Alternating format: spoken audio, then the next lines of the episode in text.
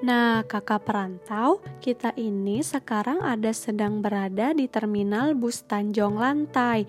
Tanjung Lantai adalah ibu kota Kabupaten Pulau Tanjung Hampar.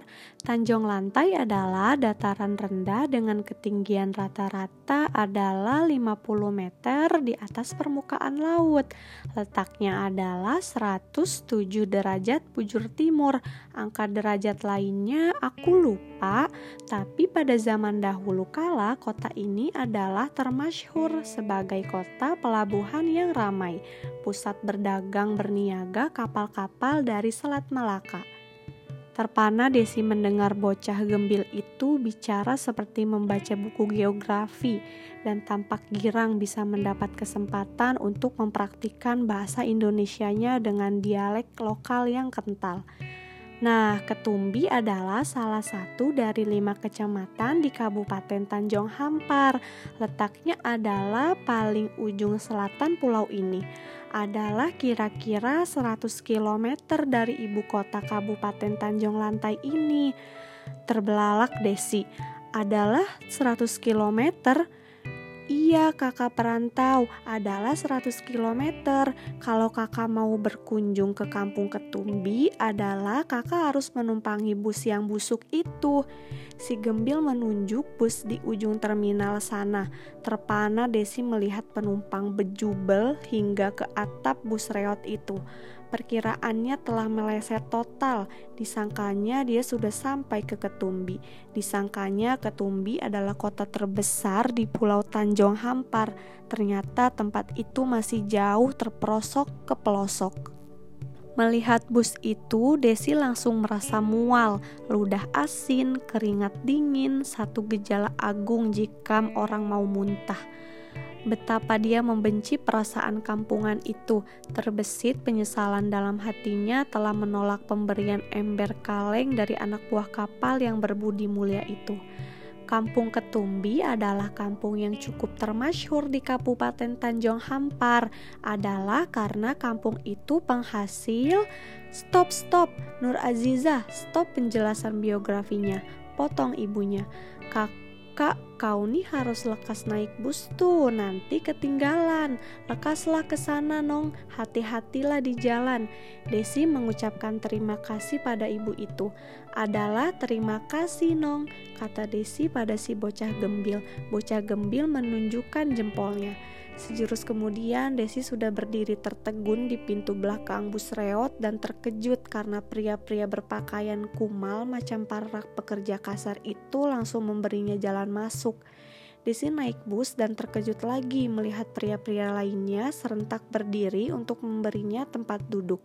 Sejak bertolak dari kotanya, dia telah naik aneka rupa bus. Dia telah naik bus yang dipenuhi pria-pria berpakaian rapi seperti mau ke kantor, orang-orang terpelajar, tak seorang pun pernah mempersilahkannya duduk di dalam bus yang padat penumpang. Desi duduk, tempat duduk di sebelahnya kosong, namun pria-pria berdiri itu sungkan untuk duduk di sampingnya. Seorang pria mengangkat backpack Desi dan meletakkannya di bangku kosong sampingnya. Bus itu berangkat. Sepintas Desi melihat pria-pria yang memberinya kesan pertama yang sangat baik tentang ketumbi itu. Tiba-tiba dia merasa tenang dan damai. Inikah wajah-wajah orang Melayu ketumbi, anak-anak mereka kah yang akan menjadi murid-muridku nanti?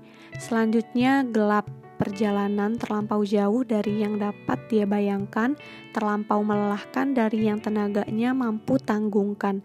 Desi tertidur tak sadarkan diri dan bus butut itu meluncur ke selatan, terus ke selatan.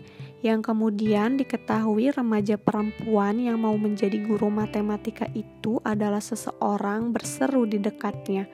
Kalkulus, kalkulus, maaf kalkulus, kita sudah sampai kalkulus. Kenek tidak membaca tulisan C sebagai K di sampul buku yang tertelungkup di atas wajah Desi. Desi terbangun melihat sekeliling terkesiap. Bus yang penuh sesak itu sudah kosong melompong, tak ada siapa-siapa kecuali dirinya sendiri. Oh, oh bang, adalah kita sudah sampai ke Tumbi. Iya, adalah ini kampung Ketumbi, Nong. Kenek meraih tas punggung besar di samping tempat duduk Desi lalu memikulnya keluar dari bus, diikuti Desi. Adalah terima kasih bang, kata Desi pada kenek itu. Lama Desi berdiri tertegun menatap plang nama ketumbi di terminal yang sepi itu. Dia terharu sekaligus merasa sangat gagah karena akhirnya setelah menempuh perjalanan panjang dengan susah payah, dia berhasil mencapai tujuan akhirnya. Assalamualaikum bang. Salam Desi pada seseorang pria berpakaian kampungan yang melintas di dekatnya. Maaf aku ingin bertanya bang Ke arah manakah rumah Ibu Sumiati Ibu Mariati Ibu Ibu Hartati? Bapak itu tertegun bingung. Kepala SMA bang. Oh Ibu Nur Azizah Ya, maaf, maaf Ibu Nurul Azizah. Abang itu menunjuk ke arah utara dan mulailah Desi berjalan menuju ke sana. Belum lama berjalan, Desi terperanjat mendengar seseorang perempuan bersepeda dan menyapanya sambil tersenyum ramah. Selamat datang Bu Guru. Desi melihat sekeliling, mungkin perempuan itu memanggil orang lain, namun tak ada siapa pun di pinggir jalan itu selain dirinya. Belum hilang terkejut seseorang lelaki yang mengendarai motor bebek dan memboncengkan perempuan dan anak kecil-kecil juga menyapanya dengan ramah. Selamat datang, Bu Guru. Desi tak tahu apa yang telah terjadi. Mungkin seseorang telah menyebarkan kabar bahwa kampung ini akan kedatangan guru baru dan dia dengan mudah dapat dikenali sebagai pendatang. Desi tertegun dalam haru. Untuk pertama kalinya dia mendengar orang memanggil Bu Guru dan orang-orang itu sama sekali tak dikenalnya. Panggilan itu telah diidamkannya sejak kelas 3 SD. Sejak guru matematikanya, Ibu Marlis menginspirasinya untuk menjadi guru. Desi melanjutkan langkah dan merasa melambung setiap berjumpa dengan orang yang memanggilnya Bu Guru. Backpack besar yang berat, syarat muatan buku, dan terasa semakin berat dalam perjalanan yang jauh, tiba-tiba menjadi ringan. Senyumnya berinai-rinai. Desi melewati jembatan besi, sinar matahari senja terbias di permukaan sungai Maharani yang tenang. Angin dingin berhembus semilir. Desi membekap buku kalkulus itu. Langkahnya semakin gagah. Azan maghrib melantun dari masjid ke masjid. Sahut menyahut, penuh kemenangan menyambut kedatangan Desi Istiqomah, guru muda matematika. Desi tiba di Ketumbi pada hari Sabtu, lalu menginap di rumah kepala SMA. Esoknya hari Minggu, bukan main ramainya orang di depan rumah dinas guru tipe 21 itu. Ada yang naik sepeda dan memboncengkan sekarung beras, alat-alat dapur, kompor, lemari plastik, ember, baskom, bahkan kasur dipan, bangku, meja, dan beberapa ekor ayam. Semuanya untuk disumbangkan pada si guru baru, anak gadis perantau yang kasihan sebab jauh dari orang tua. Dengan takzim, Desi mengucapkan terima kasih dan minta maaf bahwa dia hanya bisa menerima sedikit barang yang paling diperlukannya saja. Saat itulah Laila tahu bahwa Desi istiqomah adalah seorang minimalis. Namun Desi menerima kedua ekor ayam itu sebab katanya pada Laila dalam buku manual menjadi pengajar matematika disarankan agar guru matematika memiliki hewan peliharaan supaya tidak stres. Laila adalah kawan pertama Desi di Ketumbi. Mereka sebaya, sama-sama baru menginjak usia 18 tahun dan sama-sama guru matematika. Laila mengajar di SMP. Sore itu pula Laila memboncengkan Desi naik motor bebek ke pasar. Mereka melewati SMA di mana esok Desi akan mengajar. Desi minta berhenti. Dia melintas perkarangan sekolah yang sepi lalu masuk ke dalam kelas yang kosong. Lama dia duduk di kursi guru di depan kelas. Dari bangku-bangku kosong di depannya, dia mendengar riuh rendah suara murid-murid ribut namun merdu di telinganya. Ribuan perasaan takjub merubungnya. Tak sabar dia menunggu hari esok. Di wartel di pasar, Desi menelpon orang tuanya. Diceritakannya pada ibu dan ayahnya soal perjalanannya hingga selamat sampai tujuan. Oh ayah, esok aku akan menjadi guru yang sebenarnya. Akhirnya aku bisa menjadi seperti Ibu Marlis. Bagaimana perasaanmu, Desi? Tanya ibunya yang menguping pembicaraan di telepon itu. Berdebar-debar, Bu. Kurasa takkan bisa tidur aku malam ini. Ah, hampir lupa. Aku pun sudah punya rumah dinas. Oh, bagaimana keadaan rumah dinasmu? Tanya ayah. Hebat sekali ayah, sulit dilukiskan dengan kata-kata. Pulang dari pasar, Desi naik sepeda yang baru dibelinya. Sepeda itu sama dengan sepeda Ibu Marlis. Meski masih lelah akibat perjalanan yang jauh, malam itu Desi kesulit tidur. Pertama, karena esok akan menjadi guru, satu hal yang paling diimpikannya melebihi apa pun. Kedua, karena dia terbiasa tinggal di rumah yang besar. Tiba-tiba dia merasa terperangkap di ruang yang sempit. Kamarnya di rumah orang tuanya lebih besar dari keseluruhan rumah dinas itu. Kiri, kanan, depan, belakang, kini Desi bingung berkeliling-keliling di tempat yang itu-itu saja. Esoknya pagi-pagi, Desi berangkat ke sekolah mengayuh sepeda itu. Pada setiap kayuhan, dia merasa menjadi Bu Marlis. Hatinya kembali berbunga-bunga karena sepanjang jalan orang-orang yang tak dikenalnya kembali memanggilnya Bu Guru. Tibalah dia di sekolah. Setelah berkenalan singkat dengan guru-guru lainnya, didampingi ibu kepala tata usaha, Desi berdiri di ambang pintu kelas. Berdebar-debar dia melihat murid berdatangan satu persatu lalu membentuk barisan panjang.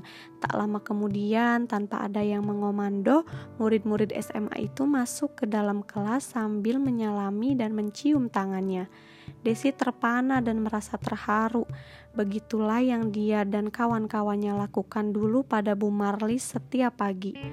Sebutkan pada murid-murid bagaimana nanti ibu mau dipanggil, kata ibu kepala tata usaha. Desi yang gugup menjadi bingung, maksudnya mau dipanggil ibu Desi, ibu istiqomah, ibu isti, atau mungkin ibu komkom. Desi tersenyum karena teringat akan pembicaraannya dengan ayahnya. Oh oke okay, oke, okay. Bu Desi saja, Bu Desi.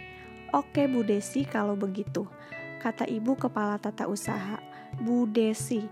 Kata Desi pelan pada setiap murid yang menghampirinya.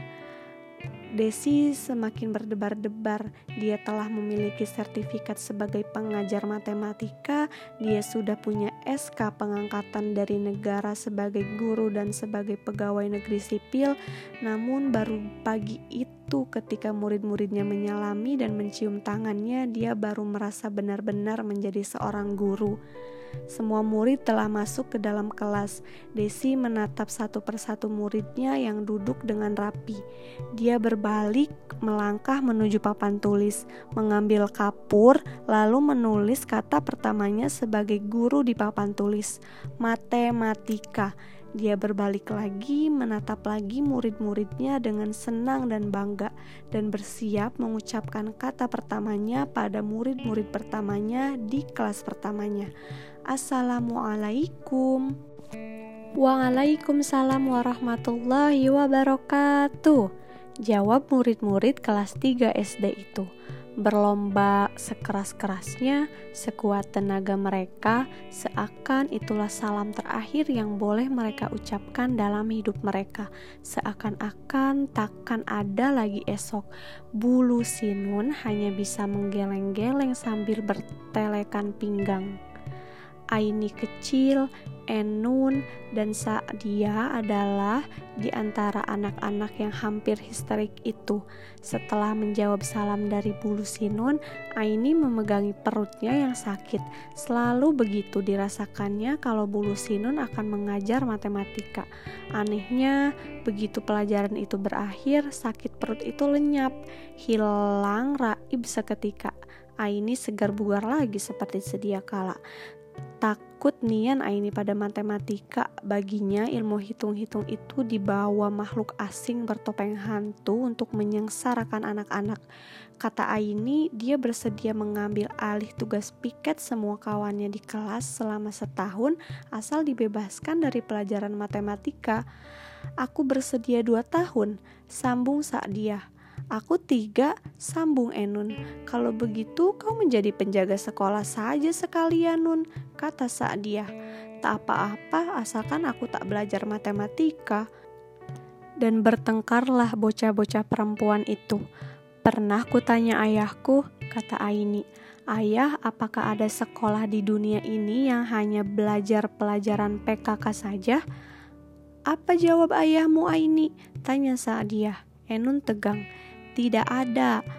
Ah boy, kupikir ada, kata Enun. Berulang kali ibu guru matematika membesarkan hati mereka. Siapa yang memusuhi matematika akan dimusuhi matematika, kata Bulu Sinun. Sekarang kumpulkan PR kalian, kata Bulu Sinun. Murid-murid ke depan untuk mengumpulkan buku PR. Tak lama kemudian tubuh Enun tegang. Enun, mana buku PR matematikamu? Ma maaf bu, PR itu ku buat di buku berhitung. Buku itu ketinggalan. Maju kau ke depan, Nun. Hapus papan tulis tuh. Enun sadar bahwa itu hukuman sebab hari ini bukan gilirannya piket. Dia merasa heran sebab ada kawannya yang ketinggalan buku PR tapi tak kena hukum. Tak adil bulu sinun padaku, boy. Keluh Enun pada saat dia dan Aini saat mereka berjalan beriringan menuntun sepeda pulang. Adil, kata saat dia. Enun geram. Mahidin ketinggalan buku PR, tak dihukum menghapus papan tulis. Bulu Sinun jengkel padamu Nun, kata Sa'dia. Mengapa? Karena kau punya buku matematika dan buku berhitung. Apa kau tak tahu pemerintah sudah menghilangkan pelajaran berhitung diganti dengan pelajaran matematika? Sontak Enun berhenti. Usah sembarang kau bicara dia, mana bisa mata pelajaran dihilangkan hanya Tuhan yang bisa menghilangkan mata pelajaran. Duit bisa hilang, buku bisa hilang, ayam bisa hilang, ilmu tak bisa hilang. Enak saja kau dia. Habis kesabaran saat dia. Bisa, mata pelajaran bisa dihilangkan. Yang tak bisa dihilangkan adalah telat mikirmu itu, Nun. Dan bertengkarlah bocah-bocah perempuan kecil itu. Sesungguhnya Aini tak pernah bermaksud memusuhi matematika, tapi matematika sendiri yang tak mau berkawan dengannya. Ketika masih kelas 1 dan 2 dulu, gemar juga menghitung-hitung, terutama menghitung angka-angka yang ujungnya nol, cincai. Petaka menyergapnya begitu tanda baca koma, tak ada ombak, tak ada angin, ikut campur dalam matematika. Tanda koma dipakai kalau kita ingin menulis angka desimal, kata bulu sinun.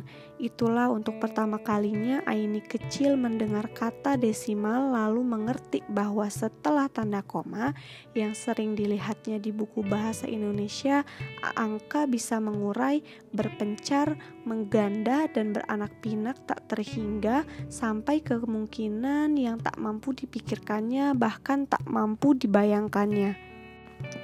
Sejak mengenal angka-angka desimal itulah Aini pecah kongsi sama matematika. Lalu matematika menjelma menjadi hantu seribu wajah baginya yang gentayangan mendatanginya dua kali seminggu. Aini, panggil bulu sinun agar Aini menyelesaikan perkalian angka desimal di papan tulis itu. Aini maju ke depan sambil tertunduk-tunduk sebab dia sakit perut. Yang terjadi kemudian dapat dipastikan, yaitu dia akan bergabung dengan Enun dan Sa'dia, yaitu menghapus papan tulis walaupun bukan giliran piketnya. Ada kalanya Enun dan Sadia setelah mengerahkan segenap daya pikir mampu menyelesaikan persoalan di papan tulis yang ditugaskan pada mereka sehingga mereka bisa duduk kembali. Adapun Aini tak ada harapan. Moto hidupnya sekali menghapus papan tulis tetap menghapus papan tulis. Meski mengerahkan segenap daya pikir yang memang tak banyak yang bisa dikerahkan, Aini tetap tak bisa menyelesaikan perhitungan paling sederhana sekalipun, maka usah ditanya nilai matematika di rapornya, lebih merah dari buah saga. Tabahkan hatimu Aini, usah menangis, hapuslah air matamu. Enun membesarkan hati Aini demi melihat nilai matematikanya yang merah merona itu. Semua bukan salahmu, boy, katanya sambil mengusap-usap punggung Aini. Jadi salah siapa, Nun? Tanya saat dia. Salah pemerintah, semua ini gara-gara pemerintah. Enun jengkel saat dia dan Aini saling pandang. Coba pemerintah tak mengganti berhitung menjadi matematika, takkan sesulit itu hitung-hitungan itu. Saat dia dan Aini saling pandang lagi. Pemerintah memang tak berperasaan. Setelah setahun menderita selama di kelas 3, Aini naik ke kelas 4 dan senang karena diajar guru matematika yang murah senyum. Aneh, guru itu selalu tersenyum. Apa pun yang terjadi, dia tersenyum. Karena kemurahan senyum Bapak Guru Bujang Lapuk itu, Enun dan Sa'dia mengalami kemajuan dalam ilmu hitung-hitung itu. Kini mereka tak pernah lagi menghapus papan tulis. Aini tetap saja di kelas 5, Aini diajar guru matematika senior. Semua murid senang sebab guru berpengalaman itu dapat membuat pelajaran yang sulit menjadi mudah. Dikelola bapak guru itu, Enun dan Sa'dia juga lumayan berjaya dalam ilmu hitung. Namun guru itu sendiri mengaduk-aduk rambutnya melihat Aini lama sekali mengerjakan perkalian 16 kali 10 di papan tulis itu. Setelah ditunggu hampir 15 menit dan mengerahkan segenap daya pikir, akhirnya Aini berhasil menemukan jawabannya 150. Sontak guru senior itu berdiri. Murid macam apa kau Nila yang membuat aku mau lekas-lekas pensiun Aini? Di kelas 6, Aini mendapat guru matematika yang masih muda. Melihat Aini mengerjakan soal matematika di papan tulis, guru muda itu tampak lebih tua dari usia sesungguhnya. Sadarlah Aini bahwa dia takkan pernah bisa matematika, tak peduli siapa pun pengajarnya. Guru yang galak, yang sabar, yang murah senyum, yang senior, yang junior, yang bujang lapuk, yang kawin cepat, yang kawin muda, yang janda, yang bisa membuat sesuatu yang sulit menjadi mudah, yang bisa membuat sesuatu yang mudah menjadi sulit, atau yang bisa membuat sesuatu yang sulit menjadi semakin sulit. Matematika tetap gelap bagi Aini, gelap gulita. Sekian cerpen guru Aini bab 2 sudah tampak seperti guru matematika kah?